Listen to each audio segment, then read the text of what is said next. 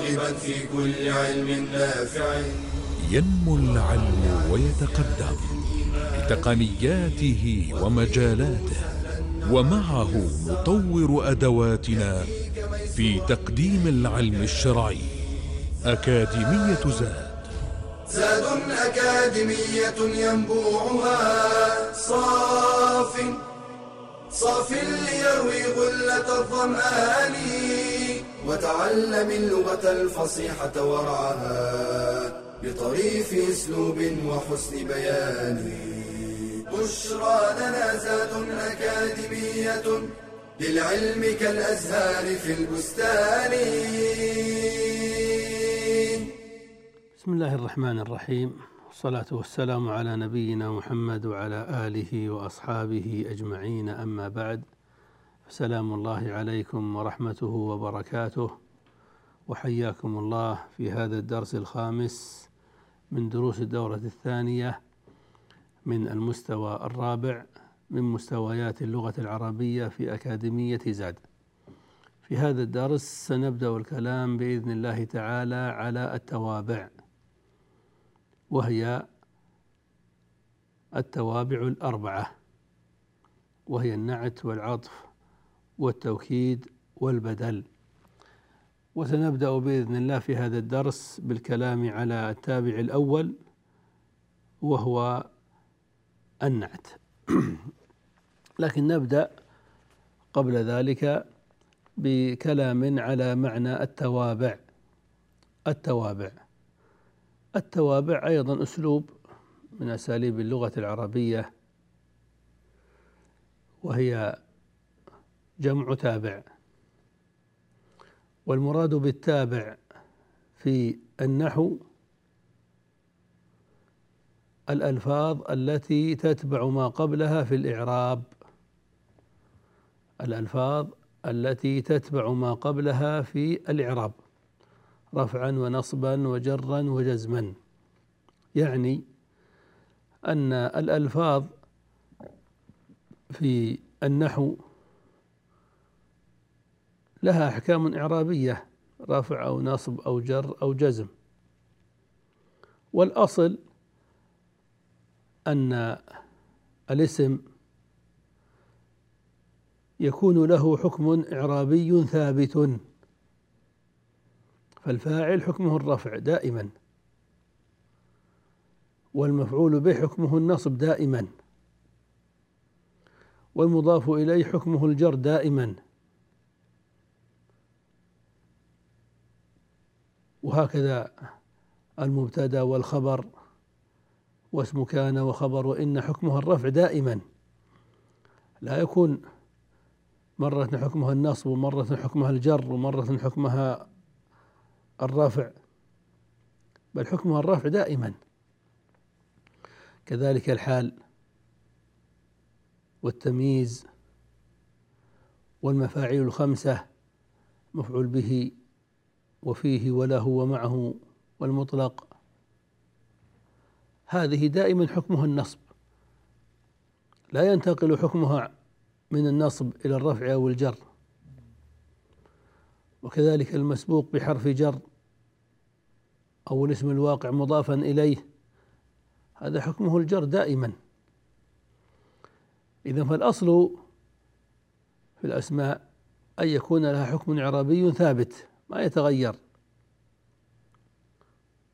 إلا هذه التوابع.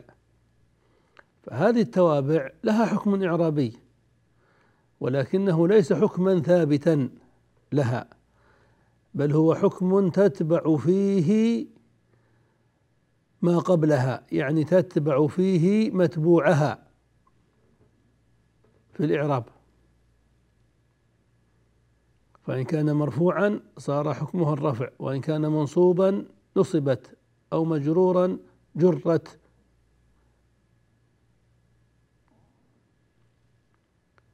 كما نقول ذلك في النعت الذي سيأتي شرحه. تقول جاء الطالب ثم تصفه وتنعته بالاجتهاد فتقول المجتهد جاء الطالب المجتهد المجتهد نعت للطالب فيتبعه في الإعراب فنرفعه لأن الطالب فاعل مرفوع جاء الطالب المجتهد. ولو قلنا أكرمت الطالب فنصبت الطالب لأنه مفعول به وقع عليه الإكرام فإنك تنصب نعته فتقول أكرمت الطالب المجتهد. ولو قلت سلمت على الطالب فتجر الطالب لأنه مسبوق بحرف جر فإنك تجر نعته أيضا فتقول سلمت على الطالب المجتهد إذا فالمجتهد اسم له حكم إعرابي لكنه حكم ليس ثابتا بل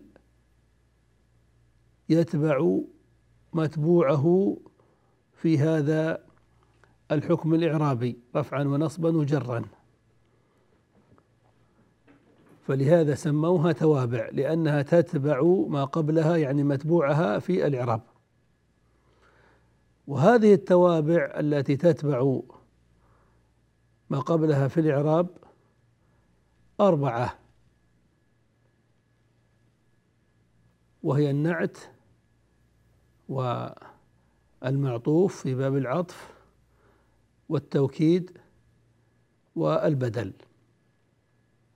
وسنبدأ إن شاء الله بالكلام على النعت. النعت ويسمى كثيرا أيضا بالصفة. فالنعت يجمع على نعوت والصفة تجمع على صفات.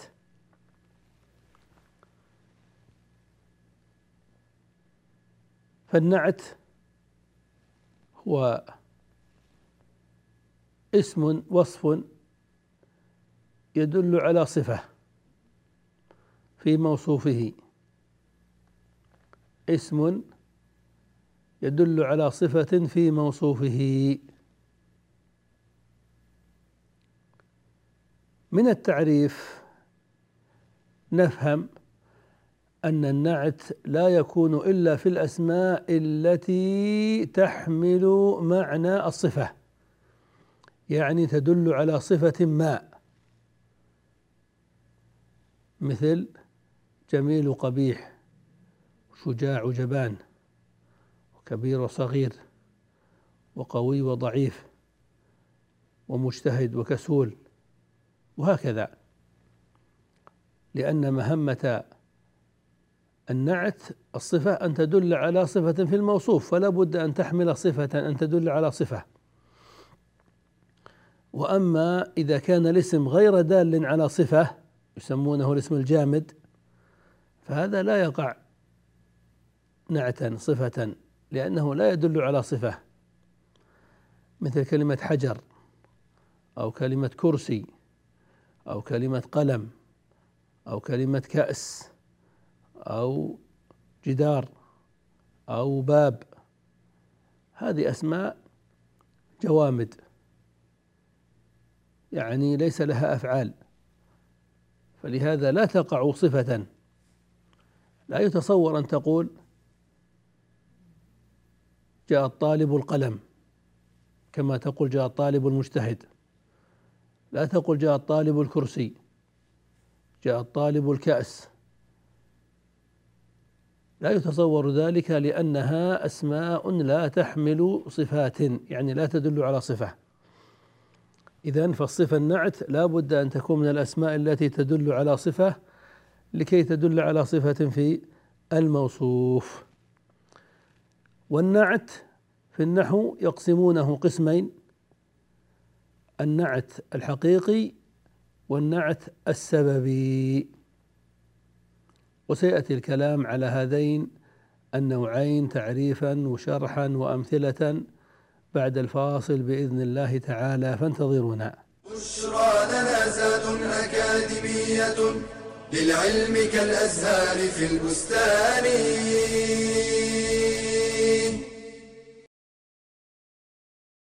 الملائكة خلق من عباد الله خلقهم عز وجل من نور، وأوجدهم لعبادته وطاعته، فبحمده يسبحون ولأوامره مطيعون. لا يعصون الله ما أمرهم ويفعلون ما يؤمرون. وهم خلق كثير لا يعلم عددهم إلا الله تعالى والإيمان بالملائكة أصل من أصول الاعتقاد لا يتم الإيمان إلا به وهو يتضمن أربعة أمور هي الإقرار الجازم بوجودهم وأنهم خلق من خلق الله مسخرون الإيمان بأسماء من ثبت اسمه منهم كجبريل وميكائيل وإسرافيل وغيرهم عليهم السلام.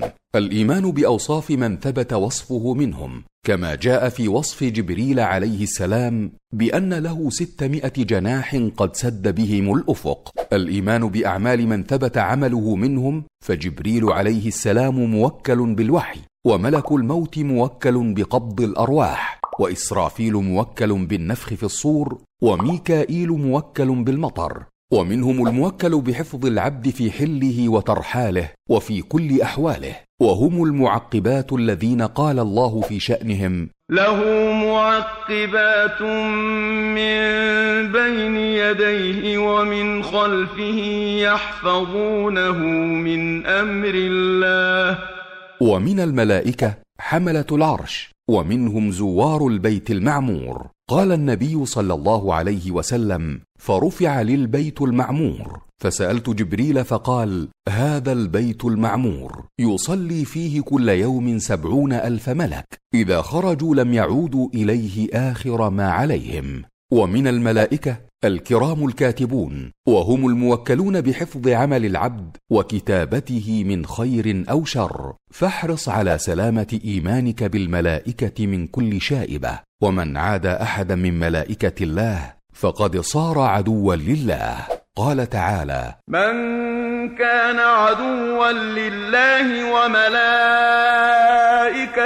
ورسله وجبريل وميكال فإن الله عدو للكافرين. بشرى لنا زاد أكاديمية للعلم كالأزهار في البستان. بسم الله الرحمن الرحيم. عدنا إليكم لنتكلم بإذن الله تعالى على نوعي النعت وهما النعت الحقيقي والنعت السببي.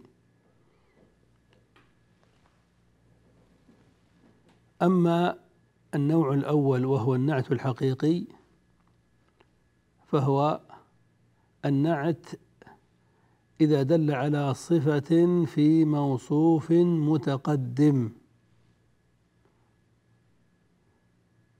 اسم يبين صفة في اسم متقدم عليه. كقولنا جاء الطالب المجتهد. المجتهد هذا وصف يدل على الاجتهاد. وقد وقع صفة للطالب. والطالب قبله يعني دل على صفة في اسم قبله. فنقول إن النعت حينئذ نعت حقيقي. نعت حقيقي. لأنه دل على صفة في موصوفه وهو الطالب. والنعت الحقيقي لأنه حقيقي يجب أن يتبع منعوته في كل شيء في كل شيء يشمل الإعراب رفعا ونصبا وجرا. ويشمل التعريف والتنكير. ويشمل التذكير والتأنيث ويشمل الإفراد والتثنية والجمع يتبعه في كل شيء. فتقول جاء الطالب المجتهد المجتهد يتبع الطالب في الإعراب رفعا وفي التعريف معرفة لا نكرة وفي التذكير مذكر لا مؤنث وفي الإفراد لا مثنى ولا جمعا. ولو قلت الطالبة لكنت تقول جاءت الطالبة المجتهدة وجاء الطالبان المجتهدان وجاءت الطالبتان المجتهدتان وجاء الطلاب المجتهدون وجاءت الطالبات المجتهدات. فيتبع متبوعه في كل شيء. ولو قلت جاء طالب بالتنكير لوجب أن تنكر النعت فتقول جاء طالب مجتهد وجاءت طالبة مجتهدة وجاء طالبان مجتهدان إلى آخره. فالنعت الحقيقي لأنه حقيقي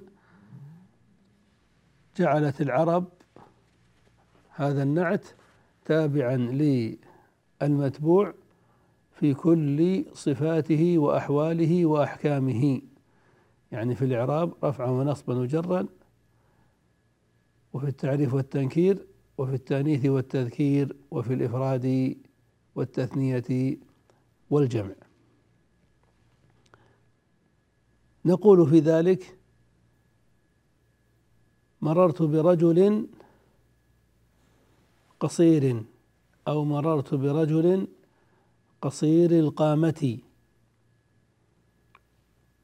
ورأيت امرأة محتشمة وصفنا الرجل المرأة بالاحتشام يعني نعتناها بالاحتشام. واشتريت سيارة قوية. وصفناها بماذا؟ بالقوة. ويجوز أن نقول اشتريت سيارة قوية سريعة فوصفناها ونعتناها بصفتين نعتين. فعلى ذلك نقول اشتريت سيارة قوية نعت أول منصوب وسريعة نعت ثان منصوب. ولك أن تعدد النعوت بحسب المعنى الذي تريده. يعني بحسب الصفات التي تريد أن تذكرها للموصوف. وتقول هذا رجل كريم الطباع. واطلعت على كتب قديمة نافعة. ها نعت بنعتين. ونجد أن قديمة نافعة تبعت كتب في الإعراب. وتقول جاءني رجلان قويان. أيضا قويان نعت لرجلان تبعه في التنكير وفي التثنية وفي الإعراب وفي التذكير. ونقول انتصر المسلمون الأولون بتمسكهم بالكتاب والسنة. أين النعت وأين المنعوت؟ انتصر المسلمون الأولون. النعت الأولون. والمنعوت المسلمون. وصفنا المسلمون هنا بأنهم الأولون. كما لو قلت انتصر المسلمون الصادقون. انتصر المسلمون المفلحون. فكل هذه صفات. ومن ذلك قوله تعالى فتحرير رقبة مؤمنة. فوصف الرقبة بأنها مؤمنة. فاستفدنا من ذلك أن هذه الرقبة المحررة يجب أن تكون مؤمنة.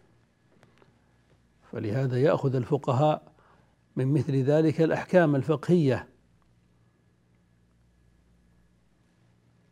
فلو أن الرقبة هنا ما وصفت بالإيمان فقيل تحرير رقبة فقط. لكان جائزا أن يحرر أي رقبة مؤمنة أو غير مؤمنة. وبما أن الآية هنا وصفت الرقبة بأنها مؤمنة فأوجبوا أن تكون الرقبة المحررة مؤمنة. فأثرت الصفة أثر النعت هنا في الحكم الشرعي.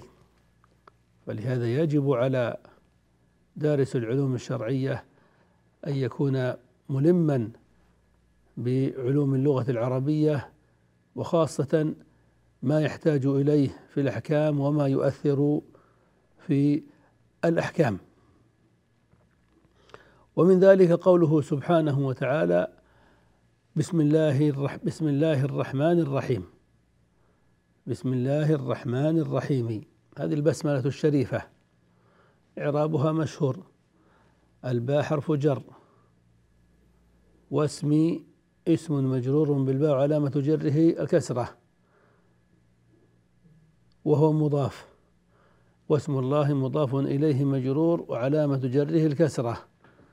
بسم الله. الرحمن. هذا نعت. لله. صفة. لله. إذا نقول الرحمن نعت لله مجرور وعلامة جره الكسرة. والرحيم هذا نعت ثان أو صفة ثانية لله مجرور وعلامة جرها الكسرة. يقولون في البسملة الشريفة اجتمعت أنواع الاسم المجرور لأن الاسم المجرور له ثلاثة مواضع وأنواع أن يكون مجرورا بحرف جر وأن يكون مجرورا بالإضافة وأن يكون مجرورا بالتبعية. فالاسم المجرور بحرف الجر اسمي باسمي. والاسم المجرور بالإضافة هو اسم الله مضاف إليه. والاسم المجرور بالتبعية هما الرحمن والرحيم. ونكمل الكلام على بقية الأمثلة بعد الفاصل بإذن الله فانتظرونا. بشرى لنا زاد أكاديمية للعلم كالأزهار في البستان.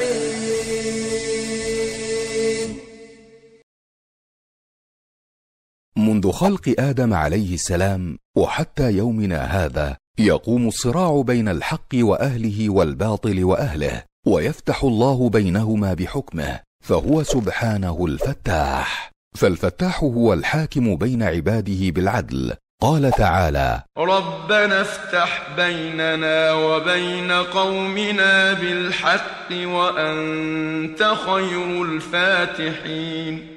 أي احكم بيننا وبينهم بحكمك الحق الذي لا ظلم فيه. وفتحه تعالى بحكمه أنواع. منها فتحه بحكمه الشرعي فيما شرعه على ألسنة رسله وفتحه بنصر أوليائه ودحر أعدائه وفتحه بحكمه القدري فيما يقدر على عباده من خير وشر. والفتاح هو الذي يفتح لعباده أبواب الرزق والرحمة ويفتح لهم من غلق عليهم من أمورهم فيغني فقيرا ويسهل مطلبا ويفرج عن مكروب. قال تعالى ما يفتح الله للناس من رحمة فلا ممسك لها وما يمسك فلا مرسل له من بعده وهو العزيز الحكيم.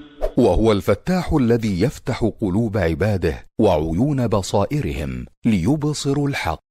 وكان من دعاء النبي صلى الله عليه وسلم في الصلاة اللهم رب جبرائيل وميكائيل وإسرافيل فاطر السماوات والأرض عالم الغيب والشهادة أنت تحكم بين عبادك فيما كانوا فيه يختلفون. اهدني لما اختلف فيه من الحق بإذنك. إنك تهدي من تشاء إلى صراط مستقيم. فمن آمن بأن الله هو الفتاح سأله من فضله ورحمته. قال النبي صلى الله عليه وسلم إذا دخل أحدكم المسجد فليقل اللهم افتح لي أبواب رحمتك وإذا خرج فليقل اللهم إني أسألك من فضلك ومن آمن بأن الله هو الفتاح تمسك بدينه ولم يتأثر بمكر أعدائه حتى يحكم الله بينهم يوم القيامة بحكمته وعدله. قال تعالى قل يجمع بيننا ربنا ثم يفتح بيننا بالحق وهو الفتاح العليم بشرى لنا زاد أكاديمية للعلم كالأزهار في البستان بسم الله الرحمن الرحيم ومن الأمثلة على ذلك قوله تعالى الحمد لله رب العالمين فرب العالمين نعت لله فصار مجرورا مثله. ومن ذلك قوله فاستعذ بالله من الشيطان الرجيم. وصف الشيطان بأنه الرجيم فإن جر مثله. قال تعالى فيه آيات بينات بينات صفة ونعت لآيات فارتفعت مثله. ومن ذلك قوله إن ربك لذو مغفرة وذو عقاب أليم. فأليم نعت لعقاب فإن جر مثله.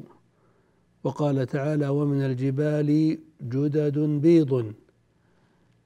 وحمر مختلف ألوانها وغرابيب سود. فبيض صفة لجدد بل صفة لجدد.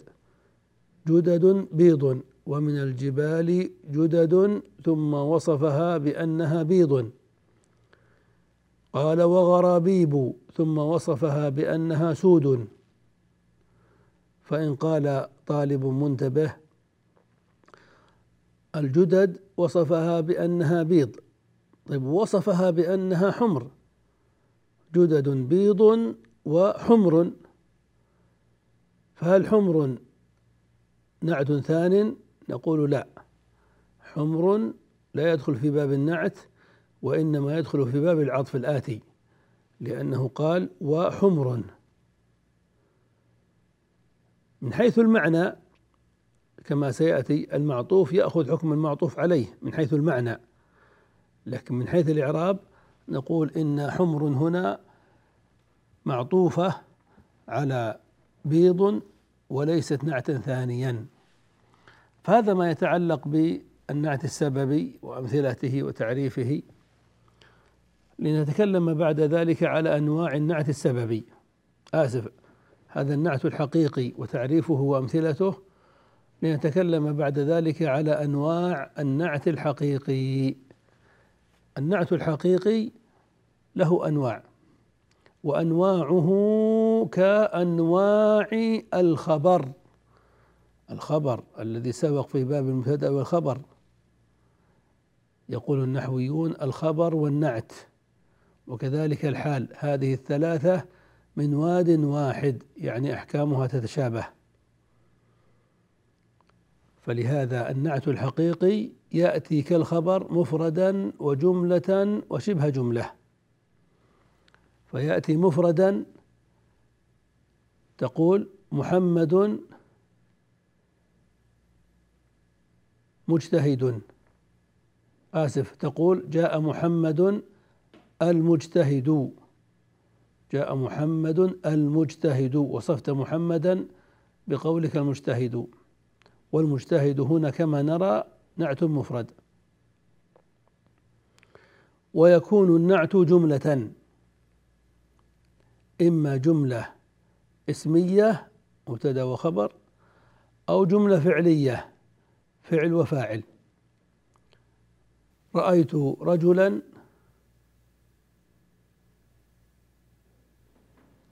أخوه كريم. رأيت رجلا أخوه كريم. فأخوه مبتدأ وكريم خبر مبتدأ وأخوه كريم. نعت لرجلا.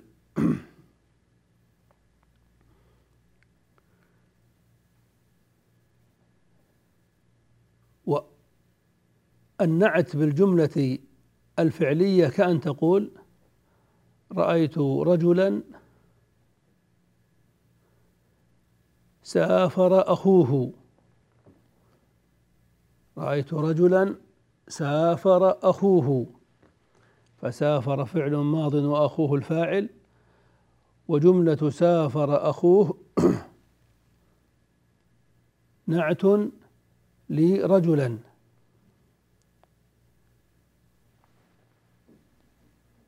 وإما أن يكون النعت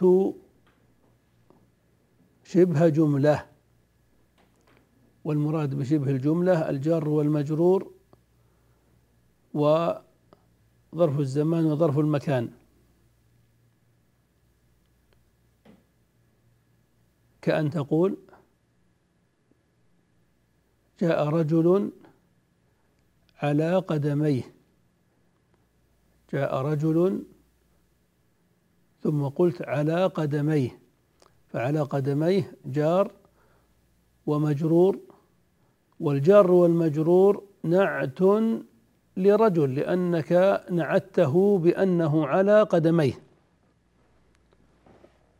وتقول سافر زيد على السيارة.